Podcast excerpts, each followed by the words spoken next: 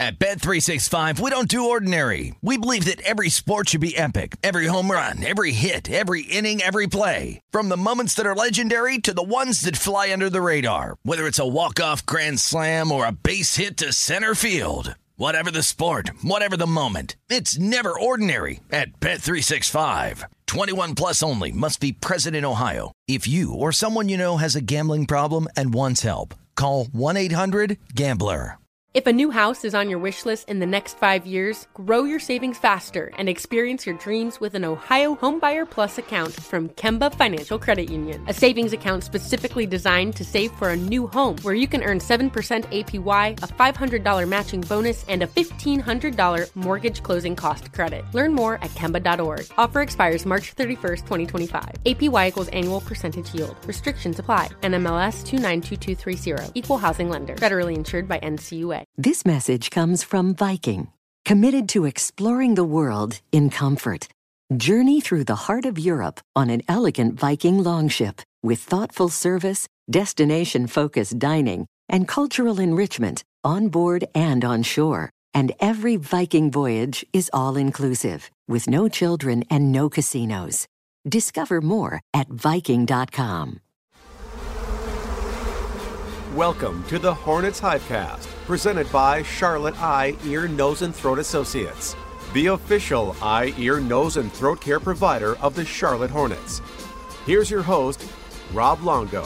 Hi, friends, and welcome to today's edition of the Hornets Hivecast, the official podcast of the Charlotte Hornets, brought to you by CEENTA. Charlotte Eye, Ear, Nose, and Throat Associates are the official eye, ear, nose, and throat care provider of your Charlotte Hornets. Rob Longo with you today. And if I sound a little bit more chipper, it's well because this is a winning edition of the Hornets Hivecast. Charlotte finally snaps that eight game losing streak in Orlando last night by the tune of 112 to 105. And when you take a look at the final score, probably not quite as indicative of what this game looked like when it played out or really what the margin of victory was as the Hornets led this one wire to wire. We'll talk about this one. We'll talk about our top performers as well and we're going to talk about defense and deflections with a updated article on hornets.com and that is by the lead writer, the one and only Sam Perley of course, and we have him on the Hornets Hivecast with us once again today. Sam, we gave you a couple days off and it must have done some good because the Hornets picked up a win last night. Rob, it is great to hear you sounding chippier. I sound chippier. It's not a silver linings edition.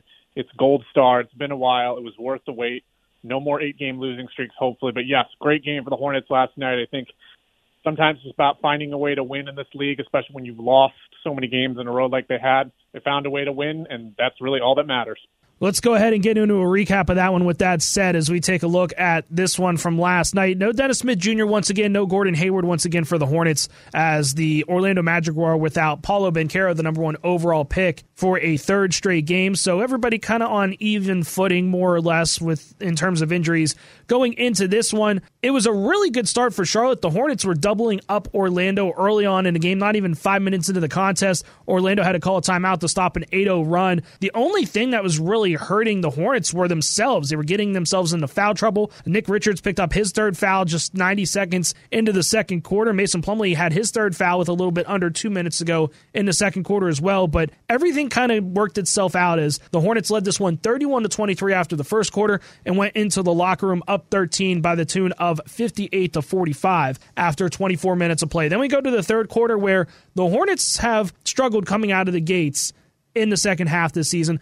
That wasn't the case. Charlotte came out, had an 8 0 run. However, Orlando countered with a 9 2 run there midway through the third quarter. Charlotte ultimately won the quarter by a 26 24 advantage, taking what ended up being an 84 69 lead going into the fourth quarter. Things did get a little dicey down the stretch. Orlando ultimately outscored the Hornets 36 to 24 in the fourth quarter, but that was because of some lapses defensively down the stretch. There was a five point swing in there where there was a flagrant foul called on Terry Rozier because he was reaching for the ball and hit Wendell Carter in the face and drew some blood. So they upgraded that to a flagrant one. Ended up being a five point possession for Orlando. Cut the game into a single digit deficit for the Magic, but the Hornets were ultimately able to hold on to this one. Snap that eight game losing streak. Now improved to 4 and 11 on a regular season. And like I mentioned, this was a wire to wire win, the second wire to wire win by the Hornets this season. The other one came back on opening night in San Antonio. So, Sam, that's a little bit of a quick synopsis of this one. What stood out to you most in this contest? I just love the start. I mean, they got off to a 23 to 9 opening in the first quarter, uh, built a big lead. I think it got down to maybe seven early in the second quarter. It was 37 30, got back up to in that 13 14, 15 16 kind of range and, and hovered around there until the fourth quarter. And I know when you kind of look at the game and you look at the score, oh, they're up 17 points, they can kind of just cruise in. But you got to remember, the Hornets have not had a lot of 15, 16, 17 point leads this season. I mean, it's a different sort of style of play in how you kind of bring this one home. It's a different feel than being down 15, 16, 17 points like we saw in Miami, the first game in Miami. Like just sort of the approach changes a little bit. And uh, while it wasn't, you know, necessarily under the prettiest of circumstances there in the fourth quarter, I think that 8-0 Magic run took it from 17 to 9 at about the seven minute mark of the fourth quarter. I don't think the Magic scored, or I think they only scored two points in the next four and a half minutes. So Hornets did a good job of ending possessions or finishing possessions, at least not giving up extra points, and then just kind of made enough baskets to kind of go back and forth down the stretch and close this one out too. So I think that's what kind of I, I take away. There was obviously some really good, some strange stuff, some not so good stuff, but I really like how they kind of responded there in the fourth quarter when it got a little close, too close for comfort.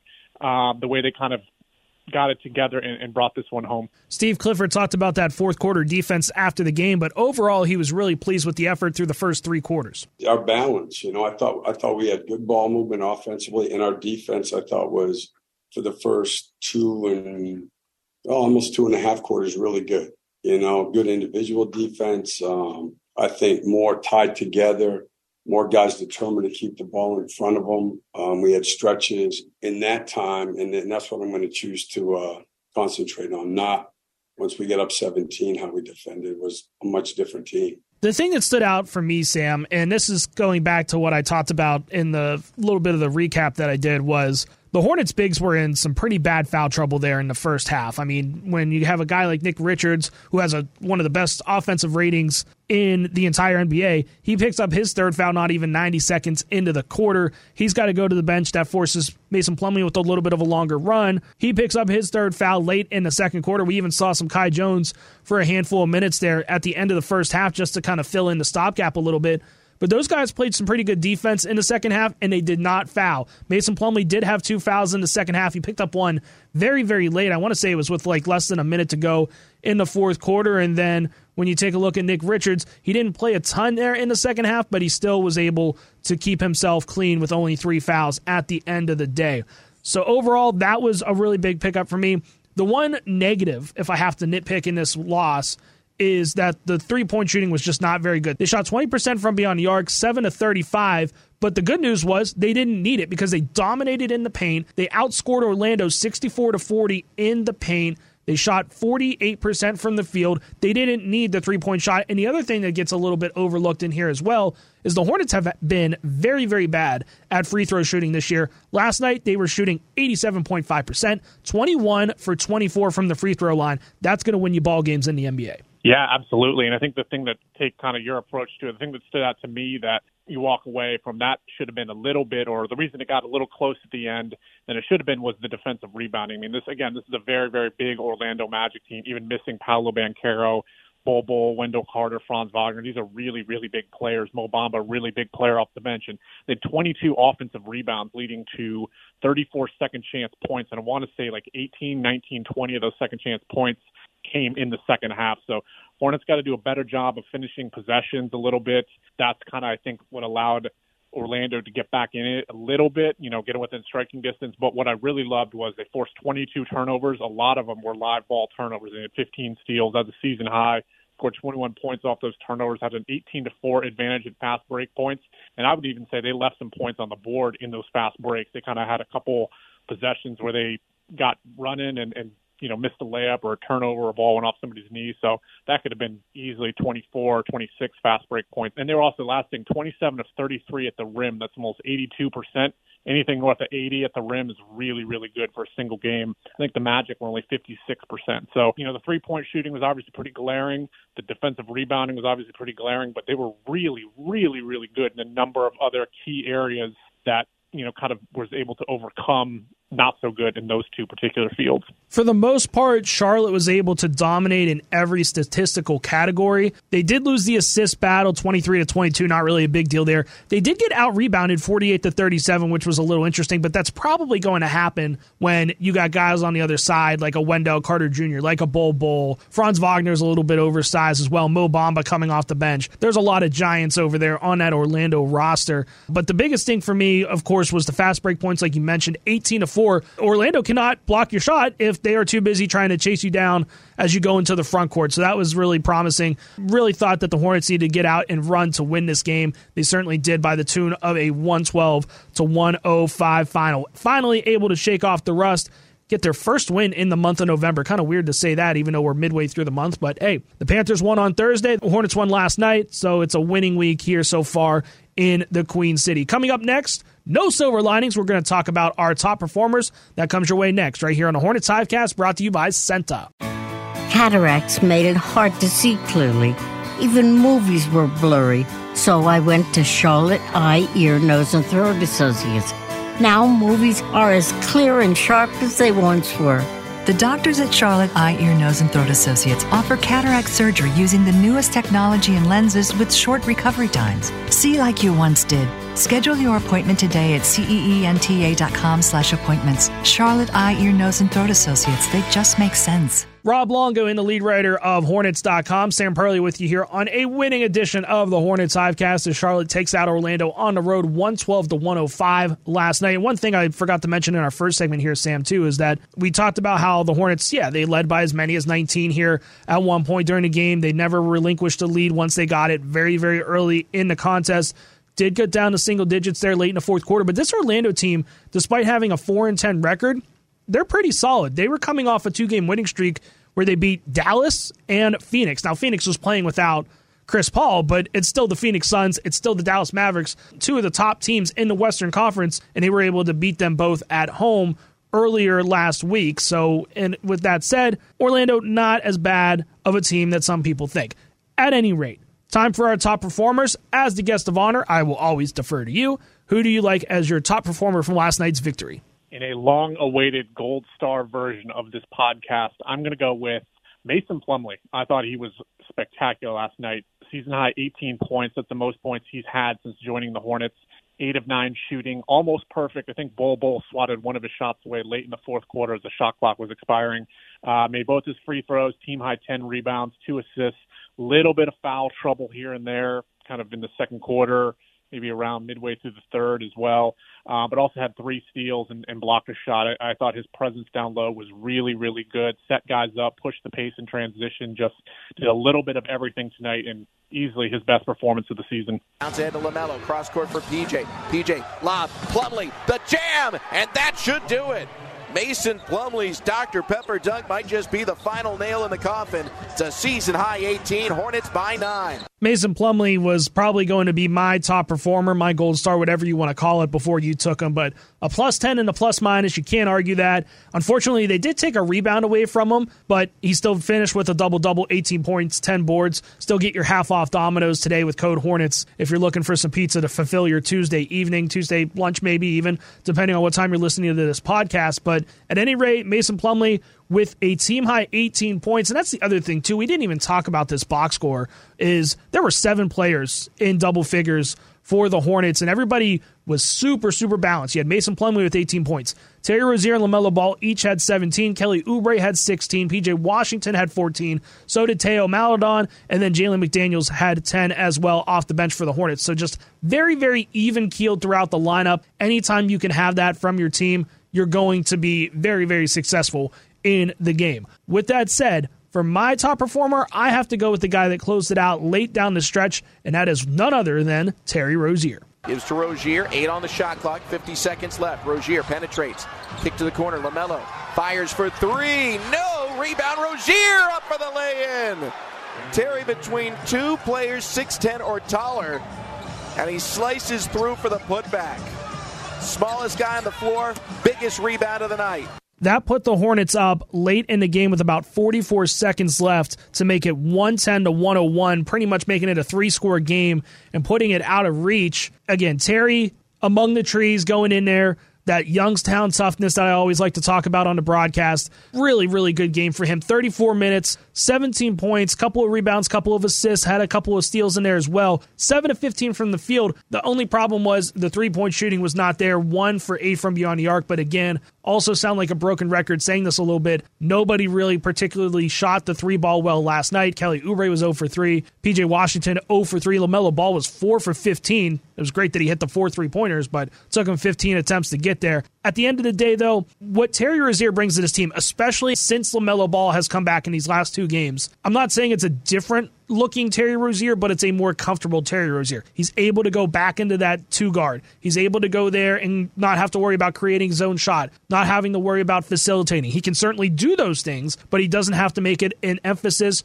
or a priority. He is able to kind of play his own game, which I feel like always personally is him driving to the basket, shooting step back threes, just being able to have players find him wherever he can find space. He's really good at making his own space out there on the floor and creating separation where he can, and he's able to hit those shots on catch and shoot situations. So that's why I like Terry Rozier as my top performer from last night, just because he's being able to kind of round himself back into that traditional Terry Rozier form that we've seen in the past when it's that tandem of him and LaMelo Ball in the backcourt. Yeah, for sure. To also add to that, he's still working. I mean, this is only his fourth or fifth game back since sitting out two weeks for the ankle injury. So it's going to take some time to regain that rhythm. And I really liked some of the lineups last night. I think you saw Terry LaMelo and Teo sharing the court, at least two of them sharing the court for a good chunk of the night. And you got to remember too. I mean, I think a lot of the three point shooting, you look at that number and you see just seven of thirty five. I mean, the Hornets just couldn't get into the paint sometimes. I mean, the the interior defense of Orlando gave them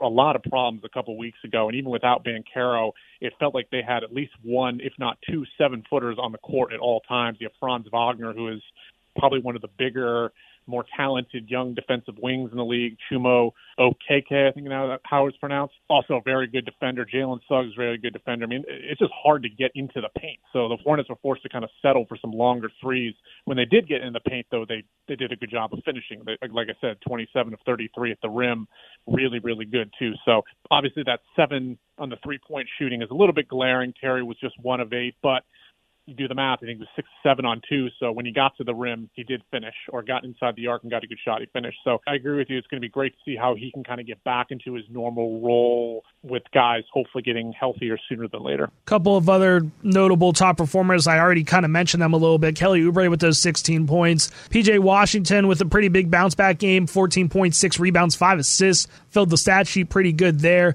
You got guys like LaMelo Ball who was on the cusp of a double double, 17 points, four rebounds. He did have nine assists. And then Teo Maledon with a really good job coming off the bench. I mean, he's been one of those pleasant surprises this year. 14 points, three rebounds, three assists for Teo. He also had a pair of steals in 25 minutes out there on the floor. Sam, I know we're a little bit out of practice with this because it is a gold star top performer edition of the Hornets Hivecast, whatever you want to call it. But at the end of the day, when you take a look at this box score, we could have picked basically seven guys, eight guys even, and we could have said, yep, yeah, that's the top performer just based off of the balance of this team. Yeah, for sure. And I think the thing with Kelly that really stood out was the six steals. I mean, a lot of them, I think, when you can get steals, not just forced turnovers, when you get steals in the way that the Hornets run and can play with pace and get the ball going the other way. I mean, they had the magic defense on their heels almost the entire night. 15 steals was three more than they've had in any other game this season. I think kind of the unsung hero for me was Teo Maledon. LaMelo got some early foul trouble. They didn't take him off the court, but they brought Teo in to kind of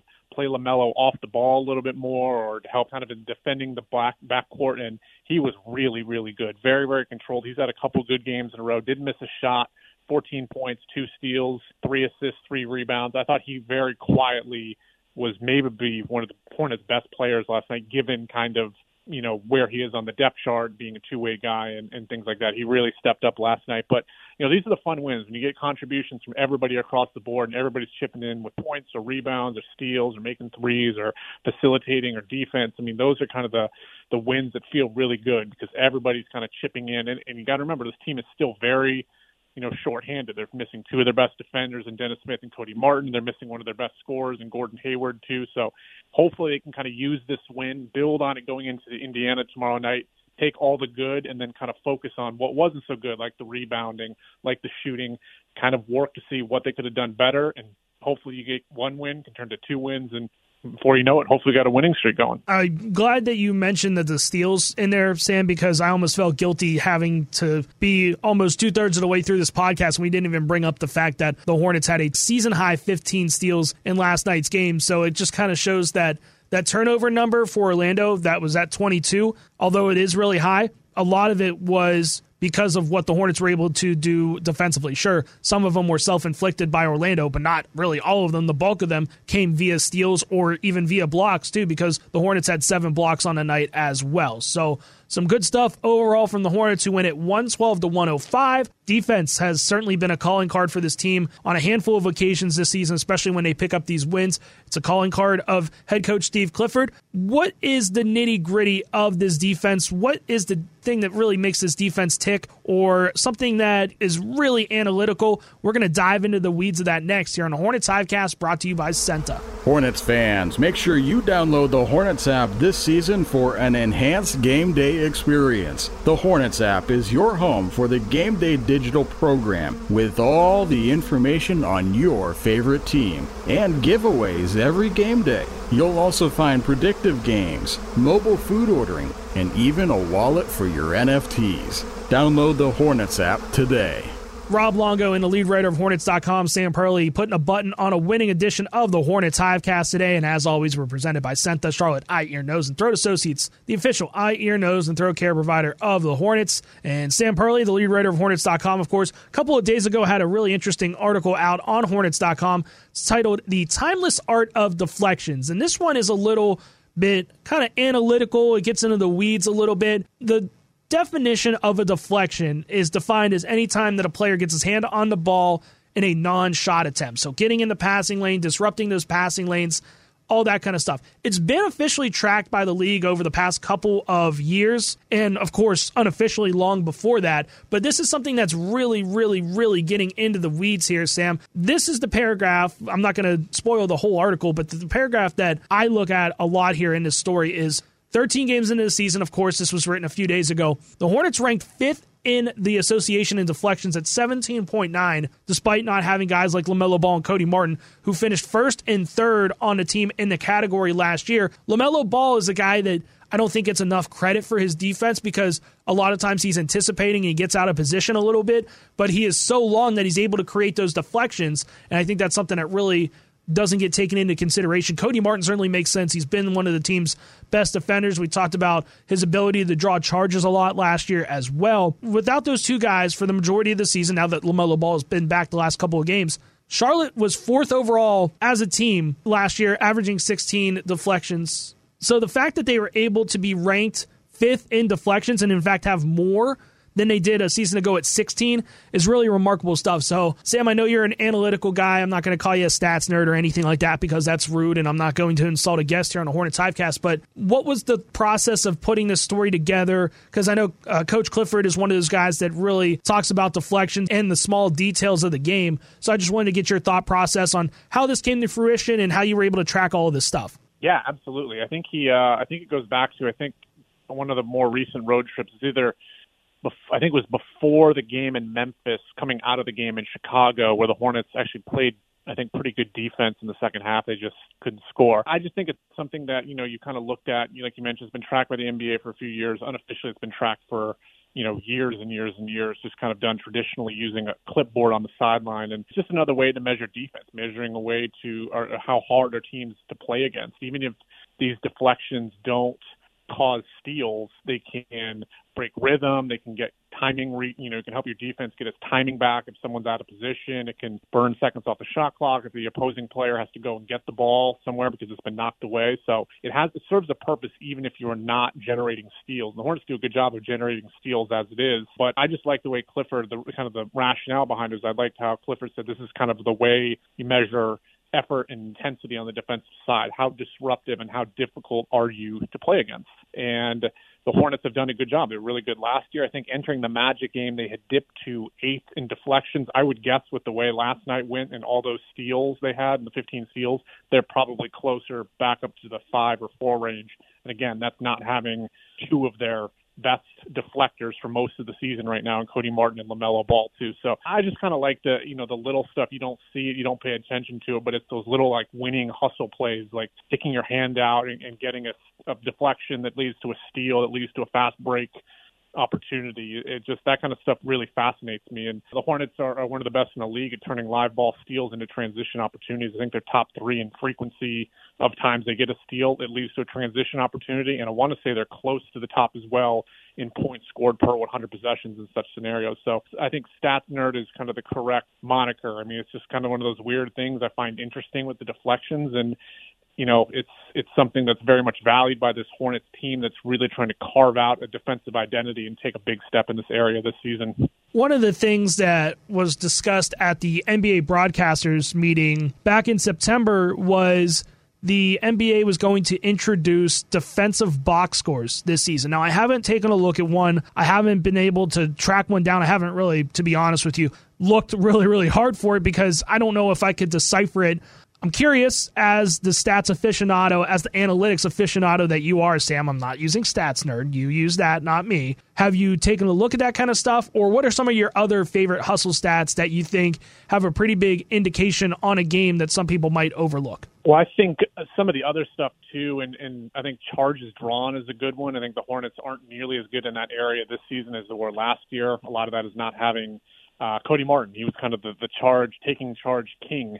You know, I think setting screen assists. I mean, you can look at sort of all these hustle stats on the NBA, and you know, I think it's it kind of circles back to there's been this sort of challenge in how to measure defense, and I think in the NBA there's ways to measure de- offense. You can look at scoring, you can look at assists, you can look at field goal percentage or three point percentage or free throw percentage or things like that. It's a little bit more quantitative. You look at the defensive side, I think it's kind of a challenge to measure defensive impact on that side of the ball. You can look at defensive rating, you can look at stuff over, you know, a hundred possessions and this and that, but it, it, it's kind of been this challenge of how do you measure a good defensive player? A lot of it comes down to the eye test. You look at hustle stats. I think deflections is a really good measurement of that. It just shows how you know difficult you are to play against. Very good example. Dennis Smith is fourth in the NBA right now in deflections per game, 3.9. You watch him and you can kind of see why that's the case. He's really, really good defensively. Uh, the other good defenders around him, Paul George, Alex Caruso, Delon Wright, uh, OG Anunoby is fifth, and then De'Anthony Melton is sixth in that category. Shane, uh, Shai Gilgeous-Alexander, Anthony Davis, Kelly Oubre is also uh, ninth in that category category too. So there's different ways to do it. You take a little bit from this area, you take a little bit from that area, you do this and that. There's some obviously, you know, just kind of watching, getting a feel of guys, but uh, measuring defense is kind of a fascinating thing to me because there's no clear cut way to, you know, define it necessarily. It, it's a little bit of a hodgepodge of various stats, tape, film, things like that too. So I think deflections is kind of a good starting point to kind of look at you know, how do you measure good defense? Well, how disruptive are they to play against, and so on. So this is kind of a starting point, and hopefully the Hornets will kind of you know, crawl up the leaderboard in a number of other defensive categories this year. I never thought I would hear a three or four minute manifesto on deflections and analytical stats like defense and deflections and that sort of thing. But I'm glad that you were able to provide us with all that insight, Sam Perley. So again, go ahead and check out his article on Hornets.com. It's the timeless art of deflections. And Sam, I'm going to go ahead and cut you off because I think you could talk about this all day, and we only got about 30 minutes, and we're we're pretty much short on time at this point. Oh, absolutely. Thank you. I got a little long winded on it, but appreciate the plug and. uh yeah, good win last night. Let's keep it rolling. Once again, Hornets win at 112 to 105 last night in Orlando. Up next on the docket, it's a showdown at Spectrum Center tomorrow against the Indiana Pacers. It will be a 7 p.m. airtime on the Hornets Radio Network. You can join us by getting your tickets at hornets.com or through the Hornets app. And we would love to see you here as the Hornets will be back out on the road after Wednesday's game for about a week. So this will be your last chance to see Charlotte here at the Hive until the Wednesday before Thanksgiving. So, like I said, go ahead and get your tickets at hornets.com. For Sam Perley, I'm Rob Longo saying thank you so much for joining us on today's edition of the Hornets Hivecast. Sam Farber and myself will be on tomorrow's edition of the HHC, getting you set for Hornets against Indiana. Thank you for listening to the Hornets Hivecast, brought to you by CEENTA, the official eye, ear, nose, and throat care provider of the Charlotte Hornets. For more coverage, visit hornets.com.